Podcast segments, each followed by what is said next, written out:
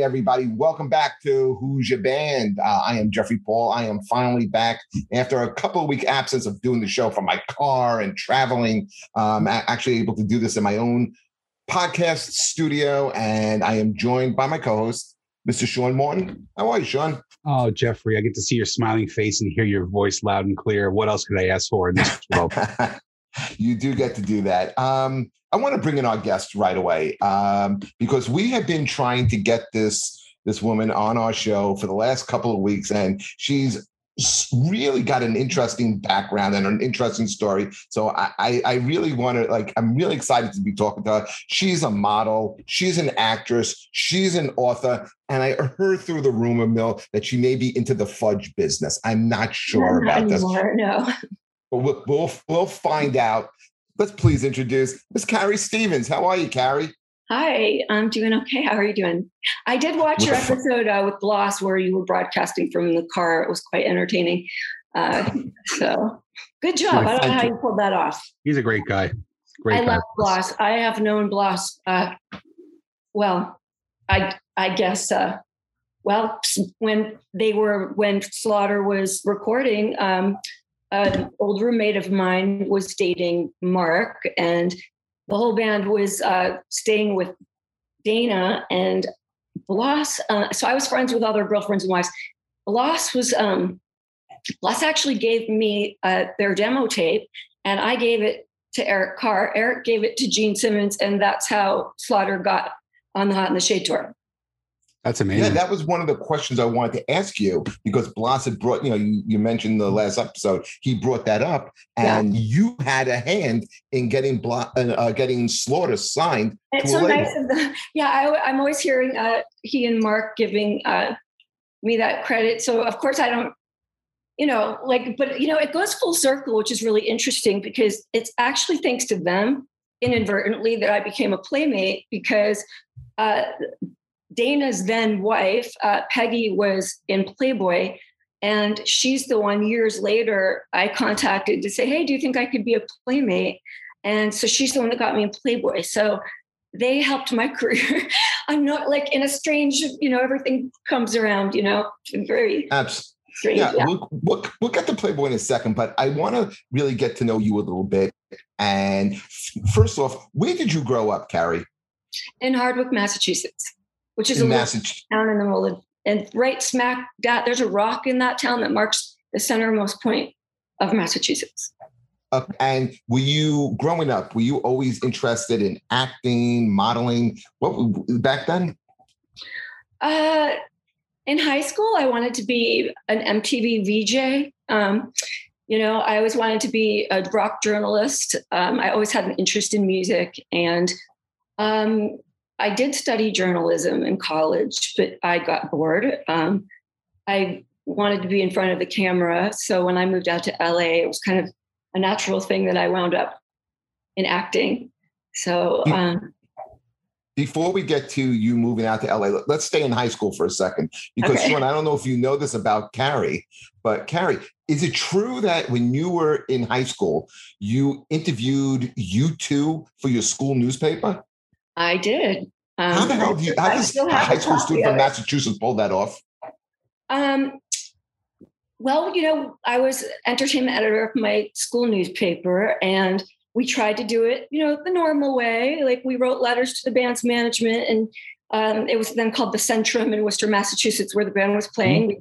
We, we wrote all kinds of letters asking, you know, if we could come interview the band because we were fans and we got no response, no response. And then um, my girlfriend Tanya and I were were standing kind of on the in our seats that were kind of like side of the stage, and uh, I smiled at the right guy.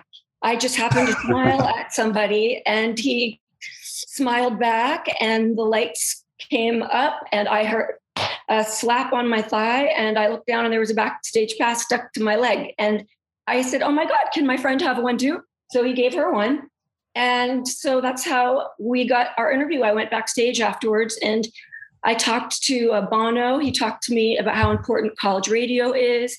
And I talked to Adam Clayton, who was telling me about the um, limo accident, like he, just a small accident, but on the way there, uh, that the driver had got him in. And, um, and I talked to the Edge.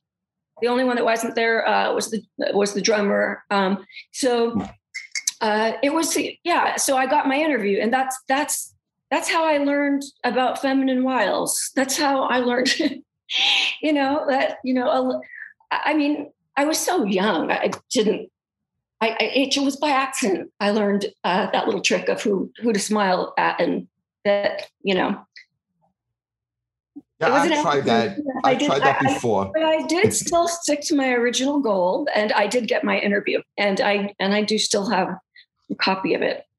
Nice. So you go. So after that, you wind up going to college. You realize, hey, journalism, being behind the scenes, isn't for me. And you just kind of like what in your early twenties, you just decide to move out to LA from Massachusetts. Well, you're making it more logical than it actually was. Um, I would have been that. That's the first time anybody's ever called Jeff logical, by the way, just so you know. uh, yeah, it didn't happen exactly like that. Um, I was in college and I had gone on vacation to LA. I met some of my friends from Massachusetts during like a Christmas, New Year's in LA. So I got my first taste of LA, and then I couldn't focus on school anymore. So, um, what year is this about, Carrie? That was 1989. Yeah. Okay, because and, and, at that time, was, the Sunset Strip is still the Sunset Strip. New Year's Eve that turned into 1989. Uh, January, I got I that was so very early in 1989. Um, so Christmas 1988 and New Year's 1999. So I've been back, I went back to college that January. I like I just daydreamed about the Sunset Strip all day instead of focusing on school. And then I just I did something crazy and I I just packed my bags. I hid them behind my bed. And my stepmother one day said, Where do you think you're going? Los Angeles? And I said, Yep. And I got in my car and my dad said, You'll be back in two weeks. And uh, yeah, it's been over 30 years. And I'm you didn't have any jobs, anything, nothing lined no, up. I was, I was, I was, well, I, I was a little, I did, I had a job in Memphis at the Ramada Hotel, and I actually just, I obviously quit without giving them notice. I and I was so ballsy and call. I must have been stupid, but I guess ignorance is bliss because I applied at the Ramada West Hollywood, which was newly opening at the time, um, as soon as I got, I had two hundred dollars in my Toyota Celica. I get here and I find out that they're hiring front desk people at the Ramada West Hollywood. So I apply and I give my reference for the manager in Memphis, who I just well, I didn't. I was so naive. Like I told you, I can't believe I dared give him a reference. But he, even though he gave me a bad uh, referral, they hired me anyway, probably because I was cute, you know. So once again, you know, that this is the story of my life you know so i got that job and um yeah i think i just kind of landed on my feet acting and modeling didn't come until a little bit later um, but that's you know well, how did you get into acting and modeling? So now you're in LA, you're working the front desk at the Ramada. How, you know, how do, how do you, you know, what's your first big break? What, what's your first time on a set like? Um, I was actually at a dentist office in uh, Burbank in the waiting room, and a lady came up to me and she said, "Are you union or non-union?"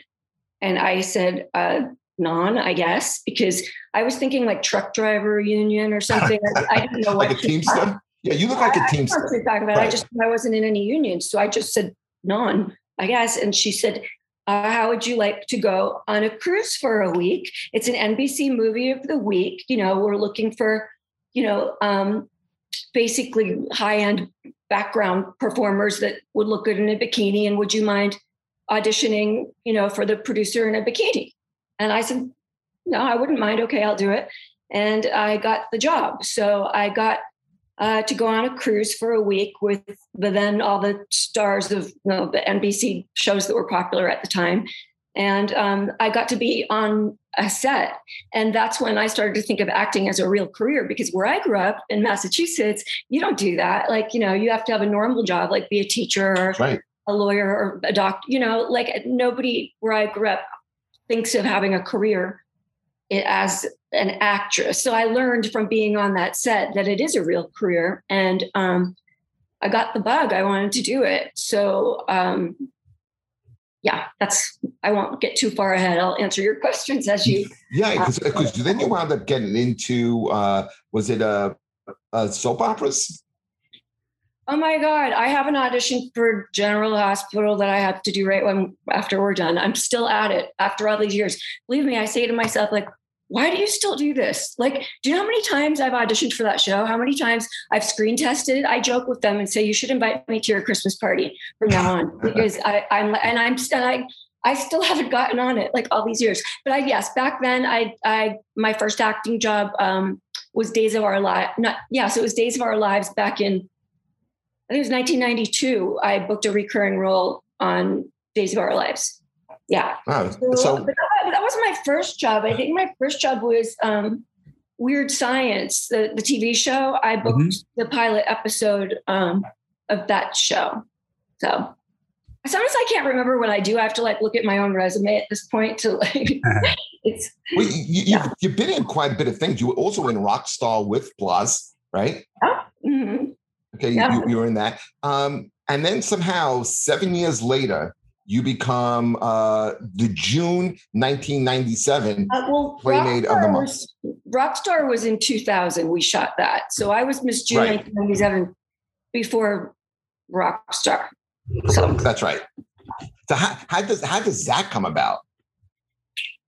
Oh, it's so weird. You're going to think I'm such a weirdo. It actually came about because I was doing this meditating called rebirthing, which is back then it wasn't as well known. Now it's called connected breathing, and like every yoga class has, you know, breathing. It's you know by a bunch of different names, and now now it's very common. The breath work, that's what they call it now. But it was called rebirthing um, back when I got into it, and it was in this rebirthing session, this deep meditation where I felt like I was connecting to my higher power. And I swear, like I just heard voices like my spirit guides telling me to do Playboy. I know that sounds bizarre, but that is what happened. And as soon as I drove away, I called Peggy, who used to be married to Dana Strum, and said, Hey, do you think that I could be a playmate? And she said, Sure. She said, she said, let me refer you because I'll get a thousand dollar finder fee. So basically, I uh, started working out and eating fish and vegetables like every night, and a hard boiled egg every morning. And um, yeah, and uh, four months later, I felt like I was ready to go audition for it, and I got in the very next issue. So. What's the audition process like for something like that? well everything's different now but back then uh, they had what was called an open call day like every other thursday but since peggy sent my pictures in. I was at the top of the list like they were expecting me. Um, and i almost walked out because like the other girls that were sitting there in the waiting room looked like hookers. And i was like i don't know if this is for me. Like they were but I had read this article about um, Jenny McCarthy and how she got Playmate of the Year, and that she went to her audition like in a little business suit, all professional. So that's how I looked that day. I copied what I read Jenny McCarthy did. So if it worked for her, I figured it worked for me. But all the other girls were dressed like in the middle of the daytime, like they work at a strip joint with clear plastic shoes and little rubber dresses, and you know it was it was intimidating. I almost walked out, and then they called my name, and uh, basically you just have to uh, pose for you know they tell you the positions and you're completely naked except for your shoes. And you do like their basic you know poses they instruct you to do. It's all very professional and at their polaroids at the time. And you know and then uh, i got a call the next week um, from the editor and she was excited. She wanted me to come in and screen te- uh, screen. When, when, when you do the actual test it's with the actual photographer, makeup artist, stylist that would actually do your real shoot if you make it. Um, so those pictures, even though they were my test, made it. Uh, they're all over the world. Uh, you know, they they they own you basically once you sign your life away when you do it. So um, anyway, I never left. They just said, "Would you just keep shooting?" So I. It, t- it takes a long time. Like it's our job to make things look easy, but the centerfold typically takes just for that one photo five days, and then Wow. your small camera, which is the small photos that are all around, you know, the rest of the pictures in your uh, issue takes another three weeks. And then you have to do your uh, video. Back then we each had our own video. And i think that was another week on top of that. So um, yeah it, but i you know i really enjoyed all of it, it they made me very comfortable um, very professional that felt like family i had a great 20 year run um, both professionally with playboy and personally uh, on the playboy mansion social side i had a wonderful 20 year run um, with them. So no regrets at all. How is the mansion? Is it is it like as glorious as everybody thinks it is? Well, it was. It's not there anymore. Uh-huh. Um, but uh, you know, it's demolished. It's really sad. Um, but it was. It was glorious. It was my home away from home. So does something like, does something like that pay really well? Is that enough to like set you up for a couple of months once um, you once you uh, get that? No, I think I made about a hundred grand my first year with Playmate Playboy. So um, not you're typically back then. Um, and now I don't even, it doesn't even, I have to stop talking about now. Also, I'll tell you what it was back then. I think when I did it, it was 25,000. Um, then uh, it went up to 30,000, like right after I did it, which was the height of height of it. Then when, you know, then it went down from there, but that's, but it was, it's, so it's not just it's what you make of it. Like, say I got that 25,000 for the centerfold, but then they kept hiring me for other things. Like, you know, I would do a calendar, I would do the a Playmate Girls of something video. I would do so the Playboy catalog, I tons of personal appearances all over the world. So it's not so when I it, it's like does it pay? It's kind of it's different for every girl. It's like if you um, are good at it, you can you know, which I I was, you know, you had they and they base they base um play hiring a playmate a lot, not just on your looks, but your ability to be personable because you're a brand representative. Like you're not going to just be in the magazine, you're going to be traveling all over the world representing the magazine, meeting people, posing, you know, for pictures, representing the brand. So um, you know, I've there believe me, there's a lot I, I've seen a lot of girls I think that are way more beautiful than I am that got turned down. And I've asked the photographers there why, and they said because of their attitude. so I've got a pretty decent attitude, and I got like a 54, like solid B. What should my, what should my rate be uh, if I if I try and go into Playboy? Well, uh, sadly, oh, there isn't a Playboy to go into. People always ask me like how I can get their daughters in these days, and I'm like, I wouldn't recommend it because there's really no Playboy anymore. Everything's it's gone. all digital now, right? Yeah, it, it's. Yeah. I think they're they only have. There's no miss of the month anymore. It's only online, and there's like four playmates a year, so there isn't really a playmate anymore in my opinion, because you're not a month anymore. And there's no personal appearances. I mean, when reality TV and Instagram models came in, then hiring playmates to be at events kind of went out of style. Um, things changed, uh, and you know when the the Playboy Mansion ended and, and Hugh Hefner died, it was kind of, it was just like the the end of an era that that was already they were all struck they were already struggling to keep it afloat. Um, you know, so all good so, things must come to an end. Very true. So let's let's switch uh, gears a little bit here. Um, you you also dated Eric Carr from uh, the you know the drummer from Kiss. Uh, were you always like into to rock? Were you always attracted to that type of of guy? Like, like you into that whole sunset scene? Um. Well, as soon as I found out about it, I, I was obsessed with it. But yeah, even before that, um, when I was uh, never knew a guy with long hair. that I knew I liked that. It was basically David Lee Roth did that to me. It was basically um, when I went to go see Van Halen in 1984, and David Lee Roth came out on stage, and I was like, "Wow!" Like I just it's like I don't know if you've seen that meme of Olivia Newton-John, you know, in the beginning of Grease when she's all innocent, and then right. and then there's a meme like before Van Halen and after Van Halen, and then she's yes. in her leather jacket, like all uh-huh. badass with the cigarette. Yeah, that's kind of what happened to me after my first Van Halen concert. So I would tell all my friends in Massachusetts, I want to meet a guy with long hair. I want to meet a guy with long, but we have none in my small town where I grew up. There just there weren't any, and um, so I knew I liked it before I even met it. Um, but then I moved to Memphis, Tennessee, um, my senior year of high school, and there was plenty there in Memphis. There's a, a, a great music scene there, and um, you know, I met so many uh, friends there. You know, with and so many bands with long hair. It was it's like rocker heaven there, and that's where I met Eric. Was in Memphis, Tennessee, uh, um, during the Crazy Nights tour, and um, you guys meet? Were you at the concert? And, and again, someone gave you a backstage pass? Uh, yeah, kind of. He he well, he did, but he didn't know he gave it to me. It was actually um, the night of the concert.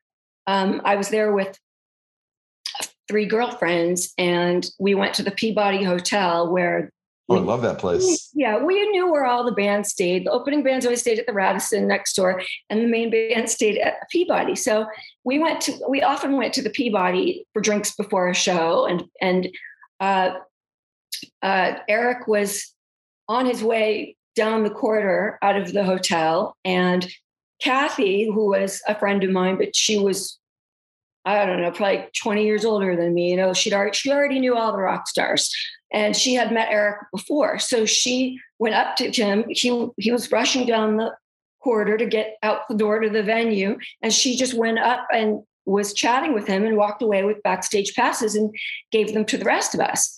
Um, so I didn't meet Eric that night, um, oddly enough, and I had a date. I was dating this guy from Arkansas who met us at the show, and um, I actually don't even remember being backstage. I don't remember. So I didn't meet him that, that night anyway.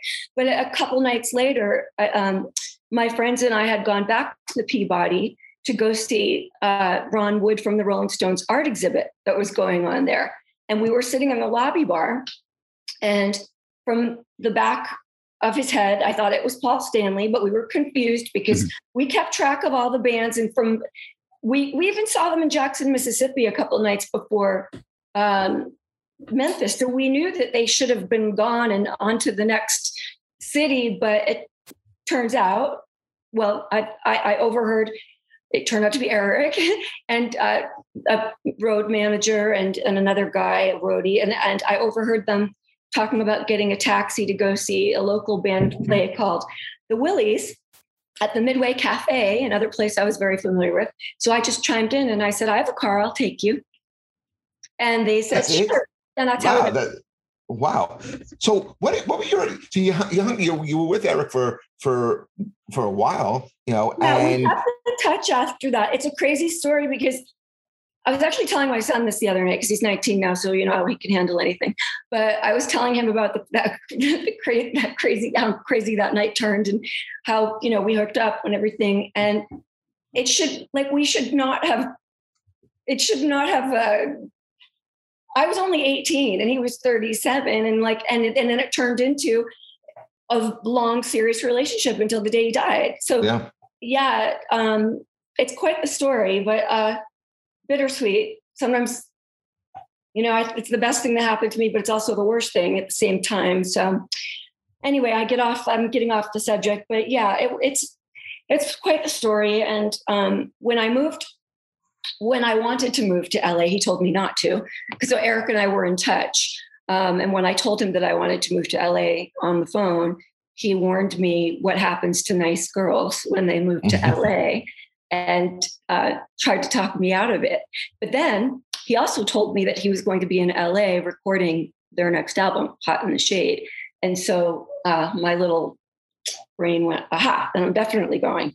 So uh, anyway, that's that's how we ended up getting serious because we were finally both in the same place for a good amount of time. So that's um, he would come visit me at the at the Ramada West Hollywood. you were still working there. Hmm? You were still working there. Uh, well, yeah. Well, this I Eric and I, as soon as I moved to LA, like almost as soon as I moved to LA, he was here recording. So ah. I, yeah, it was um, maybe a, I probably had a, a, few weeks or before he was here too. I mean, it, we got together very quickly. And after that, yeah, I was working at Guitar Center for, you know, checking people's receipts on the way out. He, would come and visit me there. And I'm still friends with everybody that works, works there. And yeah. Are you, fr- are you still friends? Uh, keep in touch with the guys from Kiss? Oh, not really. No. I mean, I went to see a couple of the uh, end of the road tour shows. Uh, Tommy Thayer invited me to a couple shows, and so I saw them in Vegas in 2019. I went to. Uh, I happened to be in Ireland, so I went to Scotland, and then I, you know, I used to see Gene all the time because. Um, What's your impression of Gene? Well, I think probably I think a lot of the same thing about Gene that everybody else thinks, but um, but I, I I like Gene a lot. I I I think that you know I the reason I like Gene is not look, you know, he cares about money a lot, you know, he's opinionated, but he lets ever he lets other people have their opinions too. You know, like he's not he's not hypocritical. Like he Did he ever hit on you? Um, no, not really. I say not really because before I met Eric, he flirted with me in uh, that same night I told you about the Eric walked down right, the right. border and I didn't meet him. I did meet Gene that night and he uh, gave me, a, he wrote down his, I didn't really meet him. I think he just saw me standing there and he wrote was, uh, his room number on a little piece of paper and handed it to me, but I didn't call it or anything. But um, no, not, not since, uh, not not since I've been Eric's girlfriend. I, have known I've known Gene now. I don't know since I was 18, and he put me on the cover of his Tongue magazine. I would see him at the Playboy right. Yeah, he's come to several of my birthday parties. I mean, like you know, like he's I've been to his house many times. He, yeah, I've he, yes, he's had plenty of opportunity to hit on me. He never has.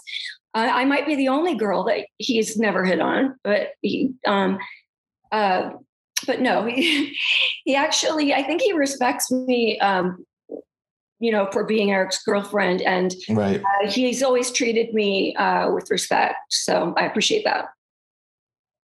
What about Paul? Are you you're friendly with Paul? Is he, or is oh, no, he kind of keep distance? No, you can't stand I, him. no, I can't stand him, and I'll never go see Kiss again because of him. He's a no. dick. I'll say it out loud. I met him. He was an asshole you know he's he's an asshole and my my reasoning for this is is uh really nothing i i i put my feelings aside a long time ago about the way they treated eric when he was on his deathbed. I had to because i couldn't live with that anger um in my heart. I had to come to peace with it uh just for my own well mental mm-hmm. well-being. I had to forgive and move on. And gene, and gene made it easy for me because he interviewed me for tongue magazine and i told him straight out i used to hate you. And he said tell me all about it. I want to hear and i did and he printed it in the magazine. So that's why i have respect for him because he let me have my voice and speak and he respected my feelings. And on the other hand um, paul has never been um, anything but standoffish and uh, moody and strange. But I just went, okay, well, that's just how he is, you know. It's just personality. Didn't didn't really take it too personal. It was uh, it was what I found out in uh, 2019, right before I went to their show in Scotland. It's it's because of it, it's because of Paul's memoir that um, I can't stand him. Uh, I speak out against him whenever um, is appropriate. Uh, and I think everyone would agree with me that if that he he took, and again, I didn't read his memoir, so I found out about this uh, much later, and I would. It still upsets me, but I was not a playmate when I was dating Eric, and he wrote in his memoir uh, that Eric was dating some playmate. So he's using that to exploit me. And then he wrote awful things about Eric's wake and how bizarre his playmate uh, acted at his wake and something about me molesting his dead body. I mean, it's just unforgivable.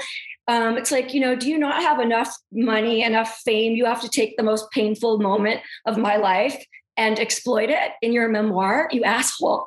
You know, so I don't think anyone would disagree with me that I have good reason to be upset with him beyond the fact that he lies in the book and said that Eric was on drugs and calls him a putz and everything else because Eric never did a drug in his life. And um, one time he accidentally ate a space cake in Amsterdam, you know, but he was very anti-drug. So that was a complete lie. And um, you know, I just I, I just think it, he's a really shitty person um, for doing that. And why do you even have to call Eric a putz? I mean, so it's just so whatever you know I'm saying about him. He brought on himself. I didn't say anything in my memoir, you know, about him. Um, I chose not to because it's not a book. It's not really a book about Kiss. It's not about Paul, and it's not his, it's not his stage. But when I do interviews, um, I will speak my mind, and I have not found one person that would disagree with uh, with me. That was just like it was just a really low, low thing to do. Um, to he, he also in his book um, talks about how everyone's treated him and Gene so shitty at the wake and at the funeral, and they ignored them. And it's like, can, can you just get off of your own fucking high horse for a minute, you know, and just have some respect for other people? So it was just, no, the funeral and the wake was not about you, Paul. It wasn't your stage. It was about Eric. Yes, an excuse everybody for not clapping when you walked in the door, but it was a funeral, you know? So he's just an ass, period. I, the, yeah, the, the experience that I had with him, uh, I met both of them. And I will say, Gene is a very charming, personable person. He was very nice to me, very cool. When I met Paul, it was a little different situation. He was doing like an art exhibit at a gallery, and he refused, flat out refused to meet any people there unless they purchased a piece of art. And the small, uh, you know, I, I, some a friend of mine uh, sent me a video of his. Uh, I guess he had a, a, a estate sale um, not too long ago, and my friend sent me a video that somebody snuck from inside. And I just couldn't believe that he was like, uh, like selling like you know pots and pans and dishes. It's like, can't you donate them to a charity or something? Like, do you not have enough money yet? I know, yeah. and I'll never, I'll never forget. There was a little kid there. He was like ten years old. And he had a, a Paul Stanley model guitar, and I've played guitar for thirty years, so I know what this kid was was going through. This is like his hero. The mother flew him and her up from New Orleans to New Jersey to meet him, and they were trying to like try and push the kid in no matter what. Like if he's you know wanted to buy a piece of art, and uh, they go, "Well, it's a ten year old kid," and he was like, "Well." the mother has money to buy the piece of art and the kid was like crying and i'll never forget it. Was like it was like right before like facebook really blew up and stuff. So i blogged for the first time on myspace. buy the art yeah that's yeah, and it was like there were there were five by seven pieces of like the four solo albums and he was charging $2200 a piece for them. It was absolutely insane oh, but i'll tell you the line was up me though is that because you know I I kind of like inherited, whether I like it or not, like Eric's fans, and I've become like this part of like the Kiss uh, family. And I I thought that when my memoir came out, and I'm very outspoken about, as you can see, I thought that I would get haters. Like I thought the Kiss fans would hate me, and instead they all loved me and they said that three quarters of the fun of being a kiss fan is making fun of paul and gene sure, so i'm like oh wow i didn't even know that. But um but what gets me is no matter what they'll still buy anything that they'll they'll buy anything that uh, oh yeah big time. anyway though. But, but look how shitty paul treated Ace and Pete and uh, Peter, but particularly Ace after he's been clean for the last like 17 years and still refers to him as an alcoholic and a drug addict. Well, you know, I've heard I don't I shouldn't say things that I don't know for a fact are true, but I've heard that Paul had uh, substance issues uh, privately, not uh, more like steroids and stuff. I don't know if it's true, but somebody in the Kiss camp uh, told me that when they brought up the drug thing, and I wouldn't doubt it because he's so vain. But uh, honestly, I don't. I don't know for sure anything, but you know, I don't really feel bad spreading rumors about him, considering he put it in print in his book that Eric did drugs when he never did. It's just such a lie. Oh, and I, I never molested his dead body in his coffin either, in case you're wondering. And um, I never took his drumsticks out of his hand. I never did anything that he said I did. He just, and I was so upset when I heard that that I because he's a huge star. Like so many so many people are reading this in the book, and then and and little old me, like he picks on me, and at and so I I immediately texted Bruce, his ex-wife, Loretta. I'm like, did I do that? They're all like, no, of course you didn't do that. It's a lie. So I don't know what, how he comes up with these uh, things, but which just wasn't true and very upsetting. Anyway. Well, your, your your book did very well too. So I, you know, I still, yeah. it's still doing uh, well, but you know, I'm never going to be on Paul Stanley's level. Like you can't compare you know, I'll never get. I think uh, you're probably more candid than Paul Stanley was in his book. I read Paul's honest, book. but uh, yeah, I, I often wonder if he wrote it himself or did somebody else write it and he didn't proofread it because, like, I'm like, it, it I mean, in any case, uh, I'll never get an apology, but I certainly am due one so, do you ever, do you ever think like when Paul, like when Paul's time finally comes and he passes, like it's going to come out that he's been in the closet for the last 70 years? Uh, yeah, I've heard the gay rumors. I don't know. I don't know. I don't know what's true about that. I mean, uh, I've yeah, I've heard strong rumors uh, about that, but I've also never seen it um, with my own eyes. I mean, I they they used to call him Phyllis on the road. The road crew did because he was, but that's because he was moody. It was like he had PMS, so they called him Phyllis. Um, he is very effeminate, but you know, I, I, honestly I don't know about, and I don't know about that, but uh, uh, who knows? It, but you know, he should. You'd think that like seeing all these other rock stars uh, passing away, you know, you'd think you'd take a good look at yourself in the mirror and start being like, you know, a little uh, nicer to people. From I don't know, I don't follow him on social media or anything, but I often people retweet things, tell me things that you know, and I'm like, oh god, yeah, cringeworthy. Let, let's let's bring up a couple of other uh, rock stars. Uh, just tell me what your impressions of of them are. If you've met them at any point, Vince Neil back in the day? Vince Neil? Um, I know a lot of his ex-wives. um, uh, I didn't know him very well. I've only met him briefly a, couple of times. Um, he was he was very nice, but his ex-wives uh, tell me differently. That's all. Told you differently about him. Well, yeah. I mean, but I wasn't married to him. I just, as an acquaintance that had met him, he was he was nice. I mean, I, you know, my friend Heidi, uh, she was a playmate too. She was with him for nine years, um, and then married to him for one year. At the time, we were doing Rockstar, um, uh, and that was during that's during the time that he didn't have any money, and she had to support him all those years. And you know, um, the wife before that, Cherise, you know, I, I, oh my God, he's been married like what, six times. No, I, so yeah, I, I don't have any personal experience with him at all. It's just, just knew his ex-wives. What about Slash? Ever meet Slash? Yeah. Yeah. I, I've met Slash uh, many times. I briefly dated his bass player, Todd Kerns, about a decade ago. Mm-hmm. Um, Todd's a great guy still friends.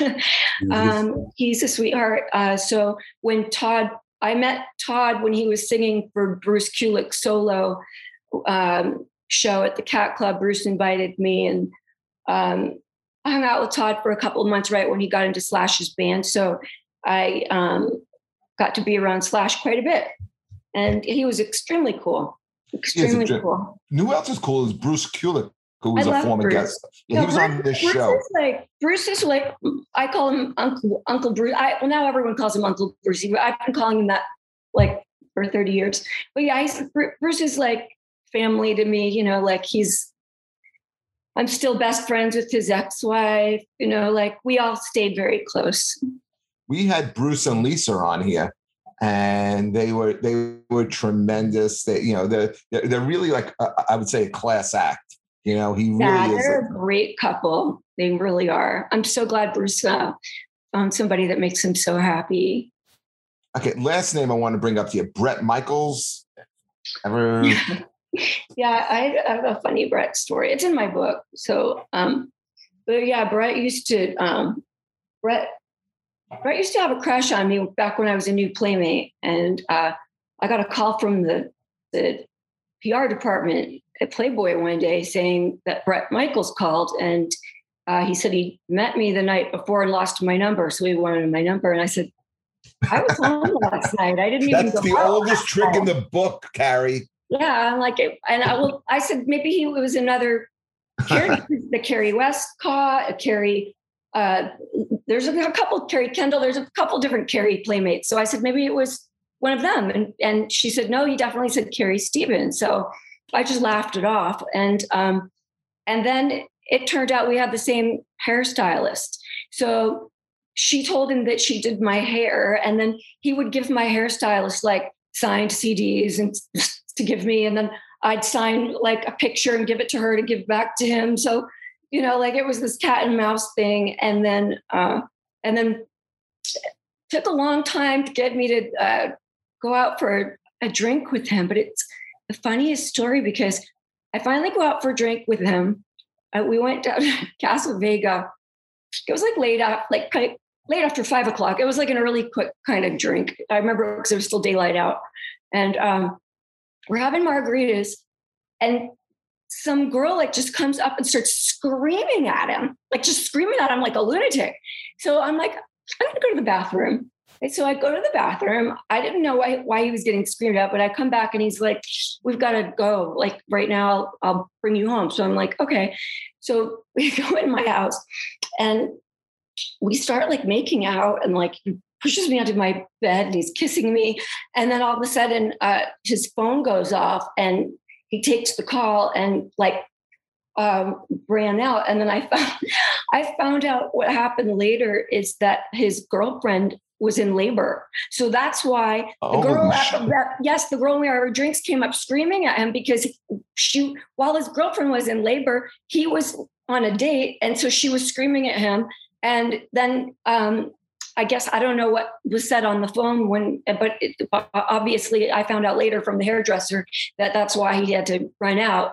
And um, and then you know he never asked me out again or anything. I went to a show with the hairdresser many years later, like maybe a decade ago, and I went on the bus and said hello, and we didn't even mention that that uh, ever happened. But I don't think he'd mind me telling the story because uh, you know it was so long ago and uh, you know his kids are grown he's not with the same woman anymore and with him doing uh, rock of love and all the rumors surrounding that and that he basically slept with everyone on the whole show i think like that's his thing and i think it's like i think it's just like that's it's his rock star thing so i don't mean to tell this story in any way uh, to insult him I, I just think it's i think it's hilarious actually and you know whatever none of my business but uh they worked it out, I guess, whatever. I, I don't know what was going on in his relationship. So, but there, anyway. There was another, let's get off of rock stars for a second. And when you were in college or something, or in your professional life, did you meet or interview Donald Trump? No, no, I never. Uh, no, I met him several times, but I never interviewed him for anything. I met him I have like four different times I met him, but um, uh, yeah, there's a few times. But um, yeah, I think I mean the first time was at a charity golf tournament. This, but I was there with my boyfriend sitting at the same table. That was, you know, the, the year before he met Stormy Daniels there, I think, and then and then. Uh, oh no, that was the second time because the first time I met him backstage, I was doing a fashion show um, in New York City for Betsey Johnson, and he was in the audience. Um, and we drove with him in his limo with Melania. Uh, they weren't married yet. Um, um, to the after party, and they drove us back, and he was winking like this at me the whole time. Big hairy eyebrows. Yeah. Uh, uh, does he have like a, a, a, charm or like a magnetism or a charisma? In my opinion, I mean, I wasn't attracted to him. Uh, I thought it was a little creepy and weird. Um, I was actually naked. I was backstage changing because you have to change really quick for those fashion shows. And I felt someone staring at me. And I looked and he was winking at me like that. And then we ended up, a girlfriend of mine that was also in the show used to be roommates with Melania in Paris when they were Melania, when in Paris when they were modeling together. So that's how we got invited to go with them in their limo to the after party. and then he was doing the same winking thing at me there. But no, I didn't. Um, I didn't find it uh, charming. I didn't find him attractive. I had no interest in him. If you did, you could have been a former first lady, Carrie. Well, yeah, that's okay. That's all right. I don't know. I don't think I'd want to trade places. Uh, that, no, that, could, that couldn't have been an easy job. That's a tough job. I will give you that. I got a tough question for you now. You ready? What do you like better, Carrie? LA or New York? Um, the weather or the people? Go people. I like the East Coast people because I'm from Massachusetts and um, I like, uh, you know, I I just tend to like people who just say it like it is, you know, and um, and I find that my truest friends also end up being from the East Coast, or I'm still friends with them from growing up together. Um, yeah, you, you guys are straight shooters, and I like that. So, I mean, I'm not saying most people from LA are they're all transplants anyway. Um, but yeah, you know, I miss it a lot. I do, but I and I I've been considering making a major change. I was even thinking of moving back to the East Coast, but with this world upside down the way it is, I've been thinking maybe I ought to just wait till things settle down to make any big decisions.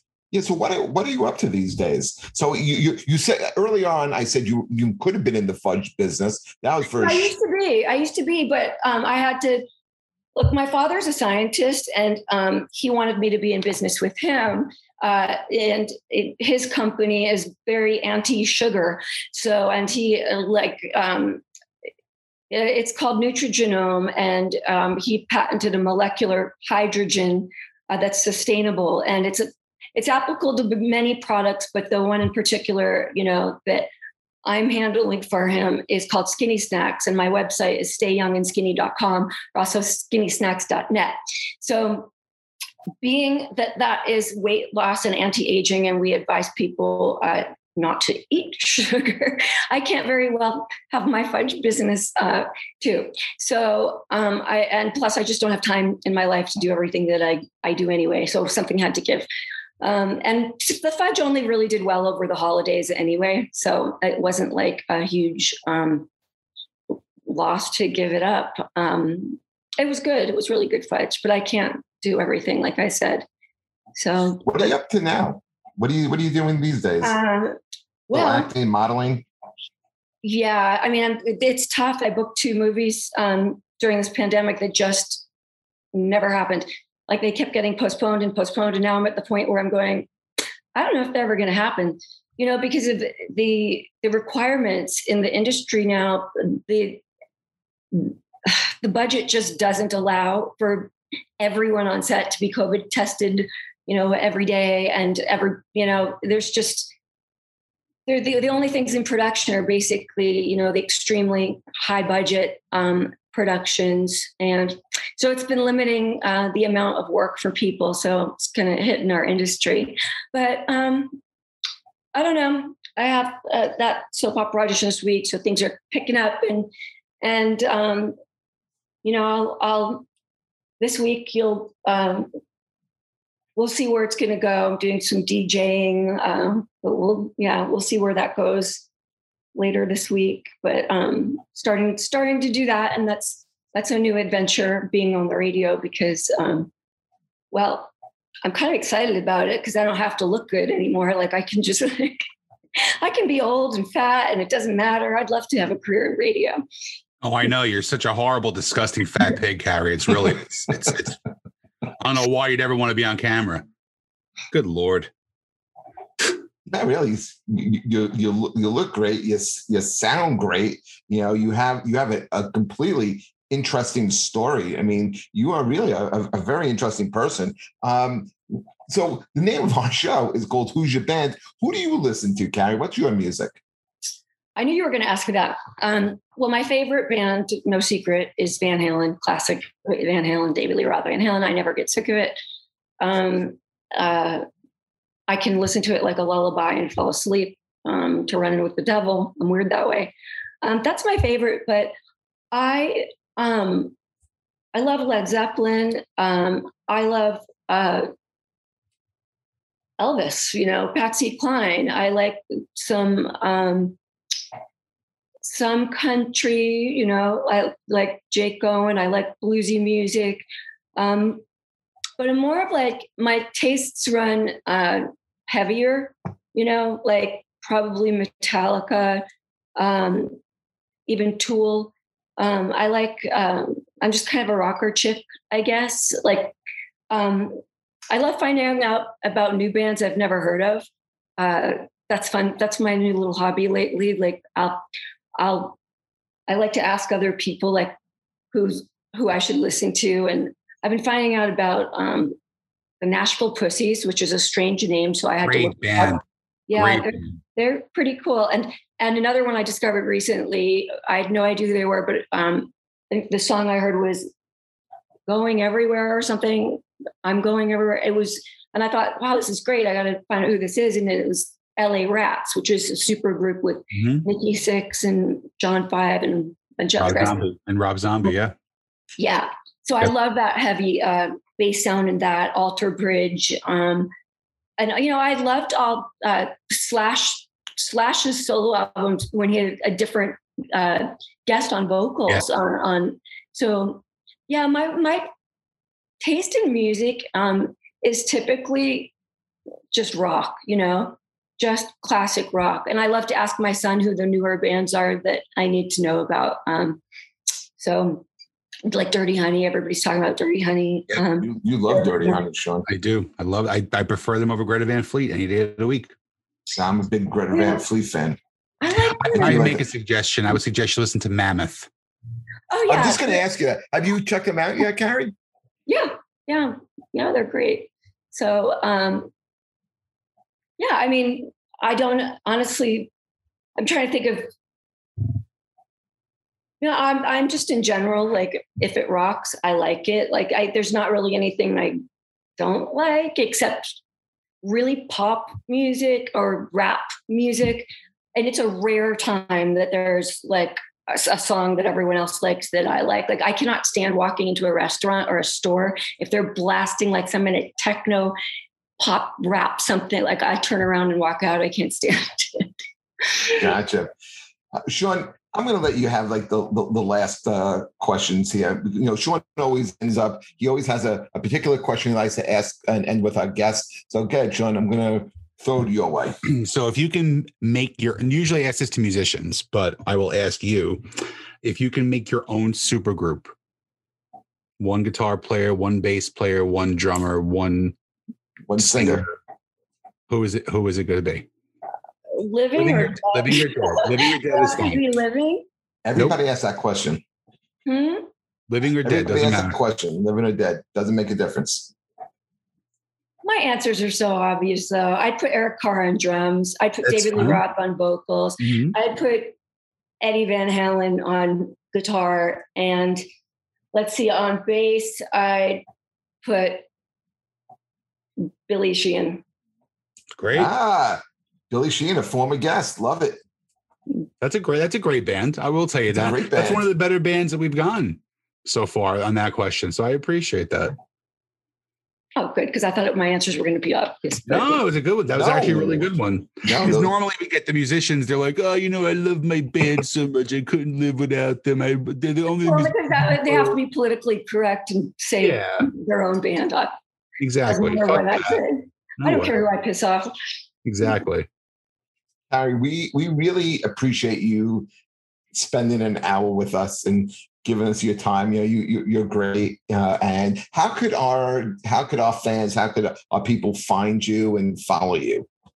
Uh, Carrie Stevens, XO. I know that's cheesy, but my name was already taken. So, uh, yeah, it was actually Playboy's idea to put the X and the O. So it's just there. So I'm Carrie Stevens, XO at Instagram and at Twitter and on Facebook. I'm just Carrie Stevens. There's probably a hundred of us, but I'm probably the one with the most followers. so uh, there's a fly fishing thing, Carrie Stevens. If you Google Carrie Stevens, a bunch of fly fishing stuff comes up, and a bunch of rumors about me that aren't true. So don't listen to them. Um, but uh, yeah, so and of course, CarrieStevens.com. Well, we're big fans of, of you, Carrie Stevens, and we again we really appreciate you taking the time out. Anything else, Sean? Um, no. Follow her on social media. I mean, we got a lot of followers, so let's let's get her numbers going. You know, let's let's pump them up. And uh, thank you for a great episode. It was a lot of fun. Thank you. It was fun. All right. Bye, guys. We'll see you next week on Who's Your Band. Take care, everybody. Right. Thanks, Carrie. You're welcome. Anytime.